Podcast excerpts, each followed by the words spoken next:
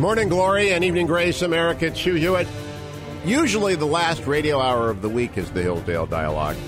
Uh, and you can listen to all of them at hughforhillsdale.com or go to hillsdale.edu and sign up for everything that is Hillsdale. And it's always free and it's always necessary and it's important to your understanding of the crucial period of time in which we're entering into in the American Republic.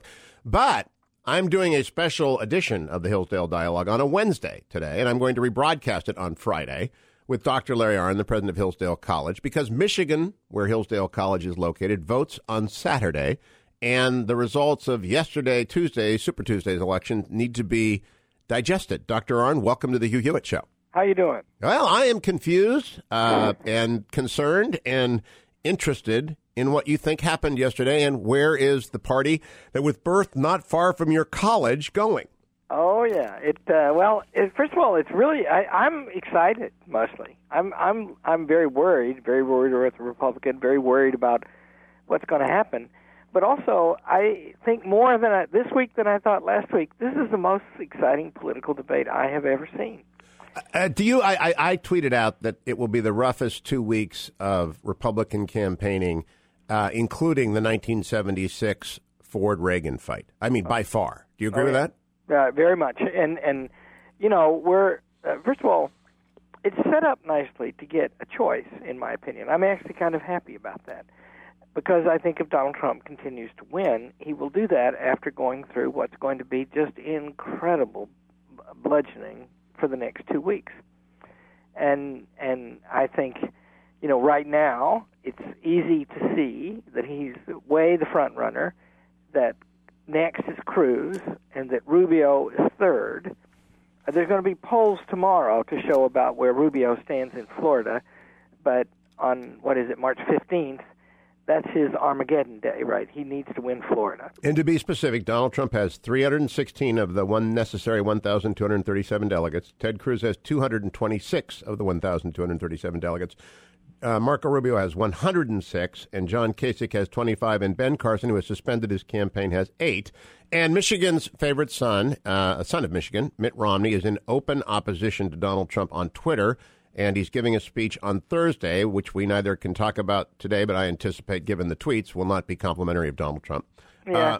Uh, so, what does that all add up to? What choice well, does that present? Well, first of all, there's a movement starting, and I very much disagree with that movement. That we should announce now that we won't support Trump if he's the nominee. I'm so relieved to hear that you are uh, in disagreement with that movement, as am I, uh, for a variety of reasons. But I didn't know that you were in agreement with me on that. So, or I was in agreement with you. Tell us why that is a bad idea. Well, first of all, you know, we it, it is a republic, which means the great body of the people pick our leaders.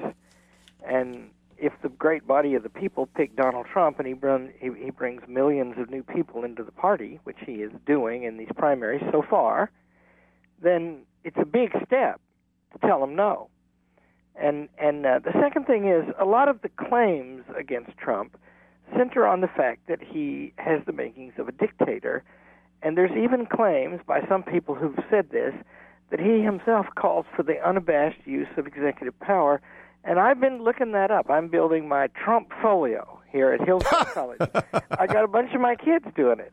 And on that particular thing, Trump is not just uniform, he is frequently eloquent that he doesn't like executive orders, that he doesn't like the bureaucracy making laws, and that he is going to stop that and work with Congress. He has disavowed it, in fact, on this show. But I would point out, uh, because I want to help build your Trump folio, that in the press conference last night, he all but threatened Paul Ryan.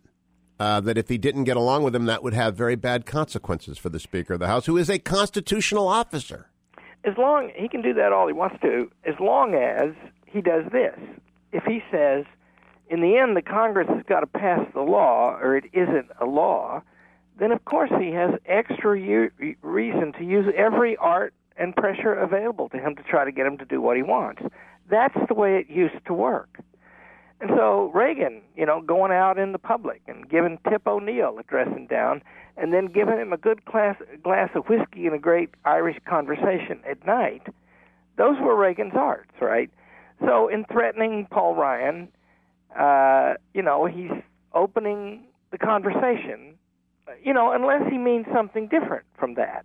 And and you know, Paul Ryan should threaten him back. By the way. Oh, interesting. uh, interesting. As a, Yeah. as, a, as a constitutional officer, not as a personal vendetta, but as a mem- as a representative of the House. Yeah, you know, this is a first of all, this is a real live political fight, very intense, and talking about fundamental things. When's the last time we had that? I agree. And on the sideline, a Democratic Party talking about Fantasyland and Tinkerbell. Uh, it's just completely uh, uh, uh, uh, a, what's the place that Gulliver went to? Uh, he he landed on the land of little people. The Democratic Party, the Lilliputians. It's the, the, the Lilliputian Party. It's full of small people and small ideas uh, that have been proven wrong again and again and again. Over and over. And see, it, one thing that's really good about this, and they're all doing it, but I think it started with Trump. You, you boast of your three Trump tattoos. Yes. and and uh, and the truth is, I've never heard you ask a gotcha question Eh, on your show or any of these debates or meet the press where you go, right? Well, when people ask me why I didn't react badly at the last debate when I was insulted by Trump, I said I've been insulted by Dr. Larry Arnn for four years, and I've, I've got practice at dealing with it. Friends. yeah. So so, but it was, but see, that Trump is preemptive about that stuff, right? Yes. he he is clearing the way for him to say, and the others, because in the end, the and you you know your you know your goodness about this. I, hesitate to praise you, but I'll do it. he he uh, is that you understand that you're not the story; you're the reporter of the story, and that in the end, the people have to have a direct uh, con- connection with the people they vote for and figure them out for themselves. Yes. And so that's happening here on a big scale among all of the candidates. And that you know, all the stuff they used to worry about, first of all, what has got your questions about except convicting somebody of a breach of the artificial politically correct rules that we have today? And and and so they're not worrying about that stuff. The other thing is they're always worrying about um, you know, looking mean or something. Well, they're not worried about that anymore. No, they're not. No, they're not. Let me ask you about the KKK David Duke comment, and not from a. Uh, he has disavowed David Duke before and after not disavowing David Duke, and had a terrible three minutes, like Marco Rubio had a terrible three minutes at a particularly crucial moment. However, his three minutes are on tape, as are Marco Rubio's. They will be edited uh, and compressed and replayed a million times in October of 2016. As an objective matter, it will generate turnout from the African American community that is the Democratic Party's rock solid base and from others. It is, in many people's eyes, disqualifying because it makes him unelectable. What do you say to that? Well, we don't know enough to know that right now. Uh, the last time I saw any polls, and these, there's going to be a bunch more polls this week, and I, you know, for goodness sake, I've been utterly corrupted. I'm reading the polls. You are, you are utterly corrupted. That is bad. It's terrible. You know what? I'm teaching. I'm teaching Constitution right now. I, I'm usually reading something that happened in the 18th century, but uh, I've been reading polls, and Trump has been polling well among African Americans, and you know, really well. You know, since, like kind of like Reagan used to do. So, will that keep up? I don't know. Uh, I do know that Trump has been particularly good at taking these scandals and turning them to advantage. And the David Duke scandal, first of all, to mention David Duke requires one to repudiate him. He is a, an avowed segregationist. And that And a do. Nazi. He is a, a self proclaimed Nazi. Yeah, okay, so that's really bad. And I could hear if Donald Trump had done a better job, as he did both, as you point out, before and after when asked about Donald, Donald Trump, uh, David Duke, he might have said, I abhor him and everything he represents, and I'll never do any of it. But you know, if he's going to vote, I hope he votes for me. it's something like Churchill would have said. yeah, yeah, you know. And he didn't get that out. And I don't know why. I, I don't think it can have been calculated. And the question is, will he be able to use his arts to demonstrate, which does seem to me true, by the way, that Donald Trump is, uh, you know, that Donald Trump has been appealing to black people. I don't think he's a racist.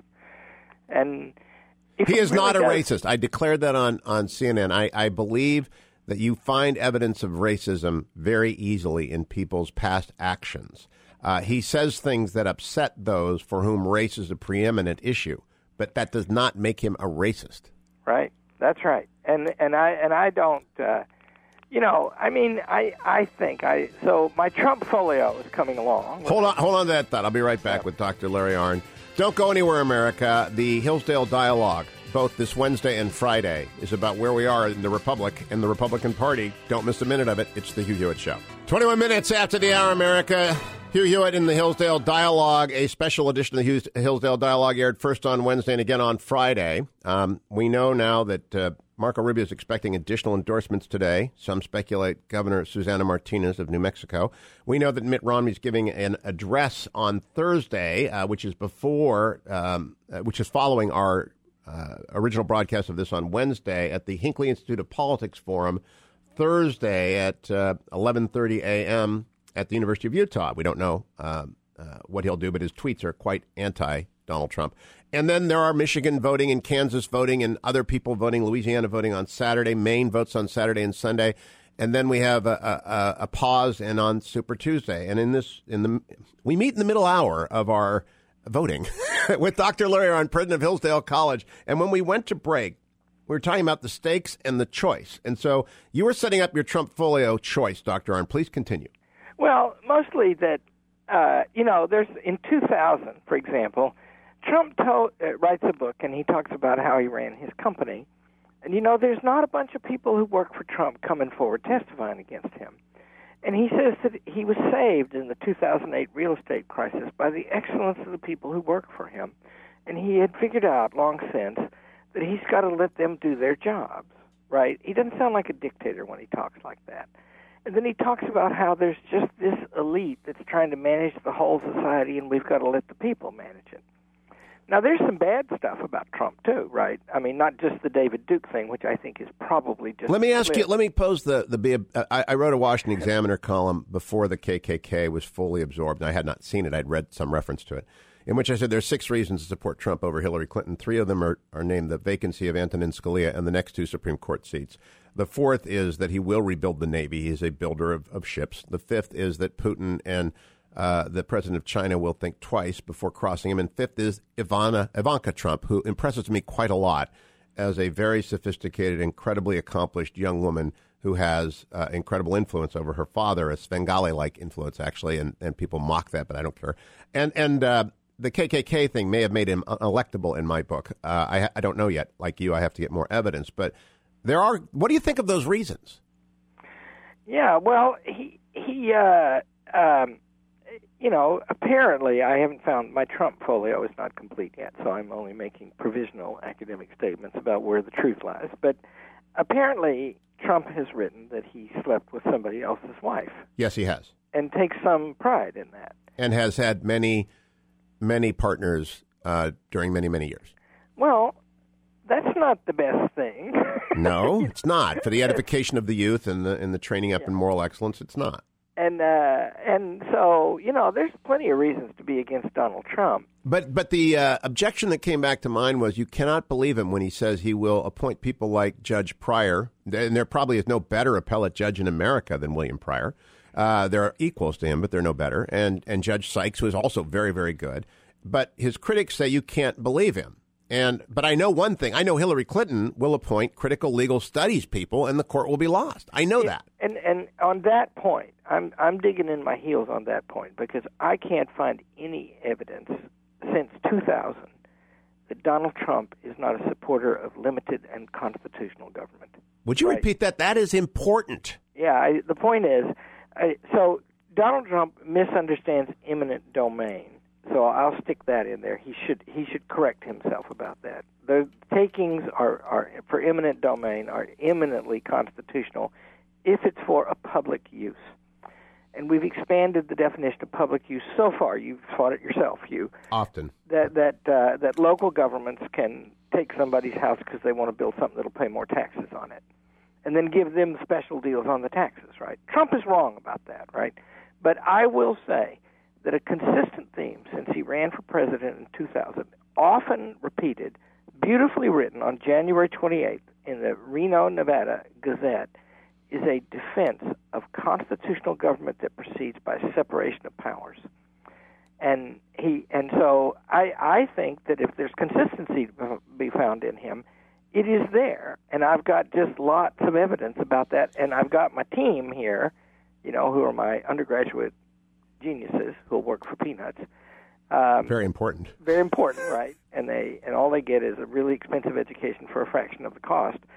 Um, they they can't find counterexamples about that stuff. Interesting. And, now I I um, have been tweeting today. There are two great problems with the Trump candidacy in the eyes of his critics, uh, other than the the authoritarian temptation. One is that he doesn't know a lick about the military and doesn't know anything about the triad, et cetera.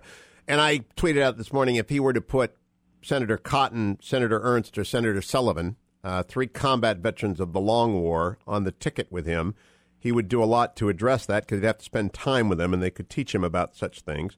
And that, uh, as to being wobbly on the court, if he were to commit publicly and forever, uh, in the sort of commitment that a politician cannot evade later because of its ambiguity, to make his nominee, Senator Ted Cruz, to replace Justice Scalia. Whether or not Senator Cruz wanted to do it, he would call upon him in the best interest of the Union to do that, and and got McConnell to agree to, to confirm him that would go a long way, I would think, to people whose objections are other than emotional.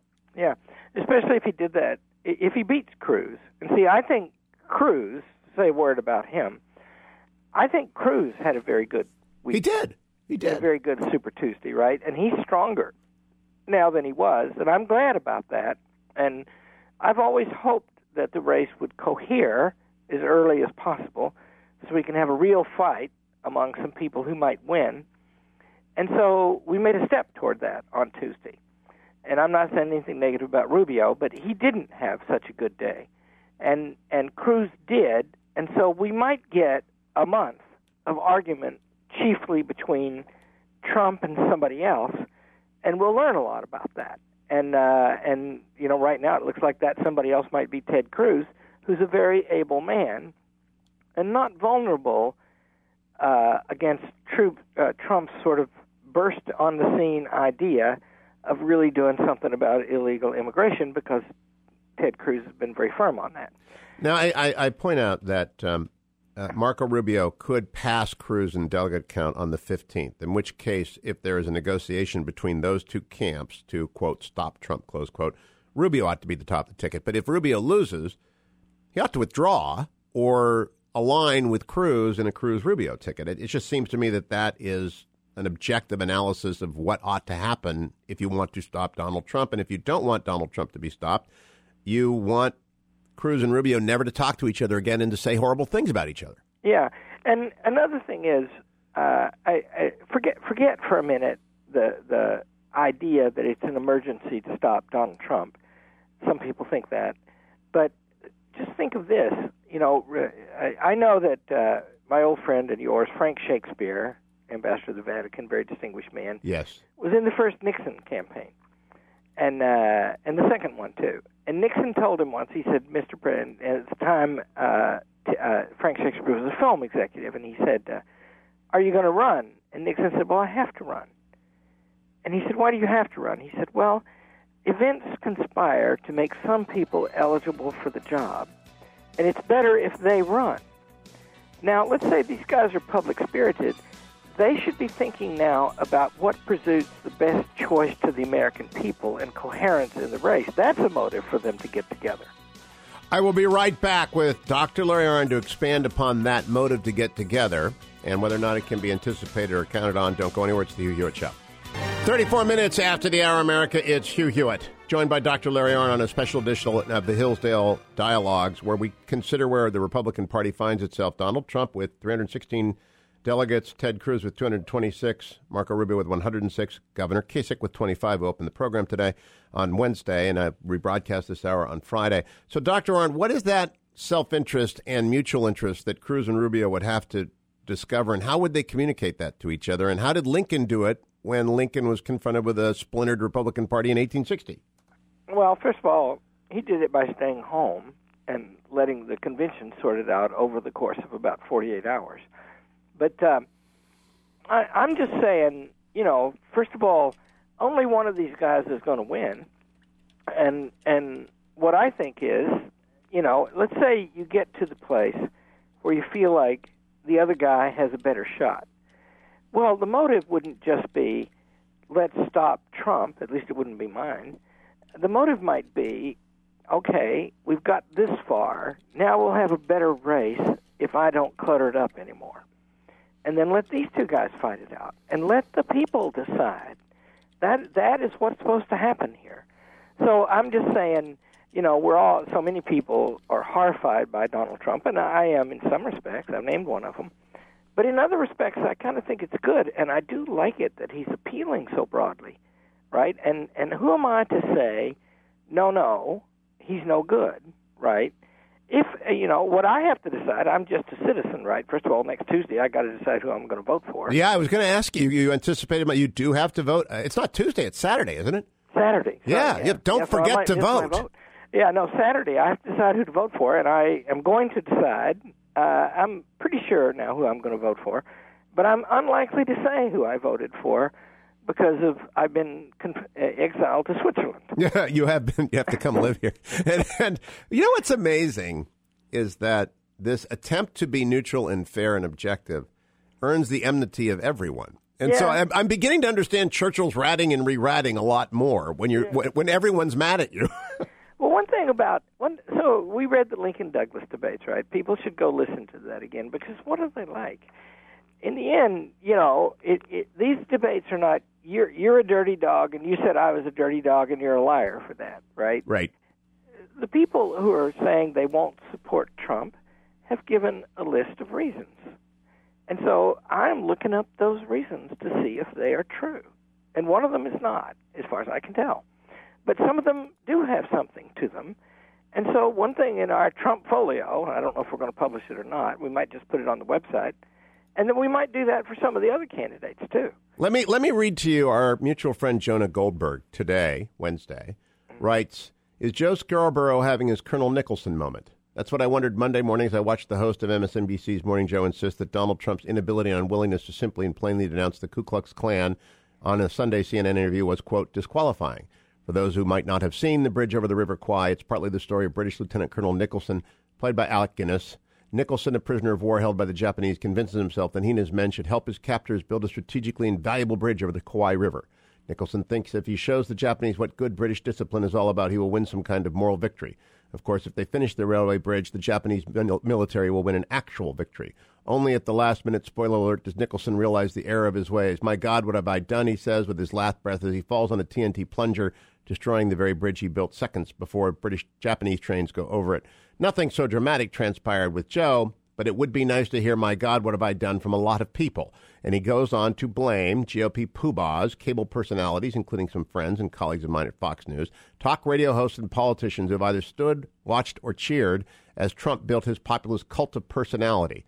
And he goes on to denounce Trump. This is mm-hmm. these are extreme terms. Well, Jonah doesn't like Trump. you know, I have to. I have to insert, by the way, that my wife's father was in fact Colonel Nicholson. That is to say, he commanded a Japanese POW camp, Wow. and he hated that movie. Oh, he did? he hated it. Hated it. ha! because it's so foreign to where they were thinking. You Yeah. know, that, that there was such a guy like that guy, sort of morally torn between the chance to build a really great bridge and blow up a bridge the Japanese are going to use. That just he just hated that thing. And it's also, I mean, any analogy to World War II. I was called a Nazi sympathizer. I've been using the Switzerland analogy, and a uh, a columnist said that makes you a Nazi sympathizer. And I, Yeah, yeah, I yeah, said, my gosh, people, it's Yeah. America. Yeah, you you know we're you know mo mostly. So you know, I, here's what I think. I I'm running a college. It's a conservative college. It helped to found the Republican Party. It is a fierce partisan of constitutional rule and the principles behind it, and it spends an enormous amount of money teaching that to anybody who wants to learn it. Right. So that's my partisanship. And when the general election comes, then I am going to be strongly for and give money to whichever nominee I think will will support that stuff the best. And let's come back after the break and talk about how a voter in Michigan or anywhere else can discern that in the next two weeks. Don't go anywhere, America. It's Larry Arnn on the Hillsdale Dialogue. 44 minutes after the hour, America, after Super Tuesday, before Michigan votes, before the second Super Tuesday, the Hillsdale Dialogue, originally a broadcast on Wednesday after Super Tuesday and repeated on Friday after Super Tuesday, is with Dr. Larry Arnn, of president of Hillsdale College. All of the Hillsdale Dialogues, which always, except when they don't, deal with the great works and people of Western civilization, can be found at hugh4hillsdale.com. All of Hillsdale's many fine and free offerings, and they are all free are available at hillsdale.edu, and you can sign up for the monthly speech digest Imprimis, and you ought to go and get educated about everything that they offer you.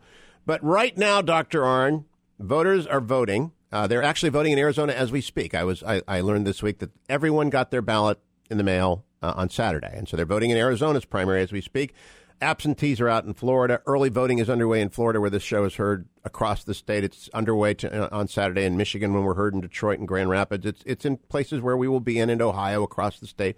How ought, how do you advise a voter to evaluate the the four candidates? We haven't talked about Governor Kasich, who remains in the race. Ted Cruz, Marco Rubio, Donald Trump, and John Kasich. Well, I I so the way I do it, and we'll have completed it by Saturday is establish home base. That is to say, pick the issues that you think are fundamental. Which ones matter to you to the most? In mine, they are defined by this reflection. The new things about the American government are the regulatory state and the entitlement state, and that's why we're losing control of our government. How do we fix those? And then I will take everything I can find that they said about that and try to put it in context so I know something about what what what, what they were asked, what they were talking about, and put it in a document and read it through. And and you know you can just learn so much. And we're blessed this time because four of the candidates, and I'm leaving out Ben Carson, who's who's withdrawn, his campaign effectively. Yeah. Um, four of the candidates are very articulate people, and they're very good at saying what they think. And it's not hard to look it up. And you know, it takes some time and I, you know, I'm doing it, and I, you know, and I got my team doing it, but um, and and I'm doing a lot of it too. But I do that. I first know who are these people? What do they stand for? And it's good to do that back through a few years because the passage of time cancels out, you know, immediate pressures, right? What is consistent about them? And then also follow the race. Who is most likely given the political forces that are at play today, to successfully get done what you want done. I'm thinking of that. So I'm thinking about who do I think is electable? Who's going to win the general? And and that's how I do it. And and you know, I I do that based on some serious knowledge of America's past and and that's why I've been able to identify the things that I think are matter that the, matter. The hardest part of it, not learning there are three components: learning what they say, um, learning their electability and then whether or not you can trust what they say. Yeah. On that last matter, how do you judge that? Well, time helps again, right? Is there, you know, think of your own life. Everybody, you know, this this is this is one of the scholars' arts, right? Put yourself in their place. If you give an account of yourself, of what you support and what you believe and how you came to believe it, you'll find that in your life there are some things that are steady and that when you reach maturity, you came to these things. Well, try to f- identify that for them, right? What have they stood for? You know, T- uh, Ted Cruz and Rubio and Kasich and and and I think also Trump, although not in politics, they have at least 15 years, but some of them longer, where they have said things about public affairs.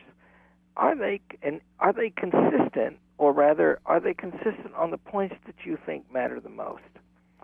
And then, you know, character is, you know, it's first of all, we don't know if any of these guys are going to be good at this job because the job is very hard. And Aristotle says power shows the man. So we're going to learn a lot after they try to serve. We're going to learn a lot each week. We're going to learn a lot in the general. And then the day after they're like I I have this memory. Ronald Reagan got elected in 1980. I was so glad. I'd been living in England for three years. I come home and, and he gets elected. And Margaret Thatcher was elected while I was living in England. I watched both of them come to power. Reagan used to say to me, "You need to move more often, boy." But but I watched his press conference the day after he was elected, and he was appointing people and talking about what they were going to do, and I thought, wow, he's going to be really good at this. And I saw it in a new way because he was beginning to do it. That means there's going to be some doubt about that. I also I, I ask you about who they surround themselves with. It has been a very fortunate thing as I've run across people since we began doing the Hillsdale dialogues. And uh, they will tell me they're Hillsdale graduates and whom they are working with or for. For example, the Attorney General of the great state of Montana, Tim Fox, has employed a Hillsdale graduate, and he told me that sua sponte when I was dealing with the Attorney General. And if that happens all, and I'm reassured about an individual's character and their ability to evaluate talent when they hire Hillsdale people. And I, how much do you put into the people surrounding the candidates? What well, what do you say about that? Mm, yeah, that matters, and and also, what if you know them? What do they think about him? you know, because if you work for somebody, you form definite views, and uh, I know that Trump. I don't know anybody who works for Trump, but I know that Trump is po- apparently popular with the people who work for him. I know a lot of people who work for Ted Cruz and some who work for Rubio, and I know they like them, think they're really great, and think they're honest, you know, and they work themselves. I mean, remember about all of these four guys. These are very serious and disciplined people. I mean, they are just, and they couldn't wage this war on each other and for the republic if they weren't like that. So I I have some confidence in the characters of all of them. It's harder to judge about Trump because you haven't seen him in public office. Now, I'm leading up to an extra segment, a fifth segment, because I want to ask you what you think about conventions and how they act, because you studied quite a few conventions state conventions ratifying the Constitution, the convention that came up with the Constitution, and other conventions that did not succeed, like those uh, bodies that attempted to get the League of Nations going. We come back from break. I want to know what Dr. Larry Arnn thinks about an open convention and the expression of will that would come from that in the terms of selecting a nominee. Don't go anywhere, America. One quick more segment of this week's Hillsdale Dialogue. Stay with us. Wrapping up today's Hillsdale Dialogue, HughforHillsdale.com, HughforHillsdale.com to get all four years of them, or simply go to hillsdale.edu for everything that this wonderful college offers. Dr. Larry Arnn, I, uh, an open convention or a contested convention is by definition one at which no nominee arrives with the necessary 1,237 delegates committed to his or her uh, nomination. And otherwise, we don't know what the result will be because there is doubt. Um, what do you think of such a prospect, and what ought people to accord the result of such a convention? Well, so I've been to three or four Republican conventions. You know, to be there, you know, I've probably been to more than that, but I've been to three or four where I was there for two or three days, given testimony to platform committee several times. And first of all, what are they like? Well, they're they're high, high, highly patriotic Americans. A Republican convention is a very middle America event. I like them, you know, and and you know they're people who are active in politics, and they're not professionals, and so they're going to vote the way they're supposed to vote, instructed by their state primary system, the first ballot, and then if nobody wins on the first ballot, then there's just going to be a big argument, right? And it's going to take the form it'll take. It'll people will go around and try to persuade, and there'll be deals made, and it'll be intense, and it'll look chaotic, and partly be chaotic. And I think that what they'll be thinking about is, you know, if if history holds, they'll be thinking about who can win and who's the best. Those both those things, not necessarily in that order. And what does best mean? Well, what why why did Lincoln win? Lincoln was from the state where the convention was, and it was a swing state, thought to be. Lincoln was rustic. Lincoln was one of us, and Lincoln was inspiring. Lincoln Lincoln had the right principles, but also the way he spoke them was moving to people. Huh. remembered things he said.